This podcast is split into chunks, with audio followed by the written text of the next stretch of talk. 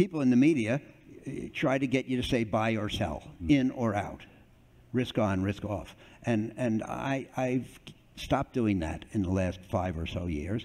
And the way I think about things now is what is your normal position in terms of risk, given your age, resources, needs, dependence, plans, uh, intestinal fortitude, etc.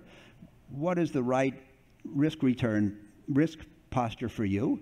Where should we be today relative to that normal risk posture? And, and I would say uh, for Oaktree, we're, we're at normal today. I don't think it's time to be much more aggressive than normal, Mm-hmm. but I have trouble going strongly on the defensive when I think the uh, economic outlook is still good.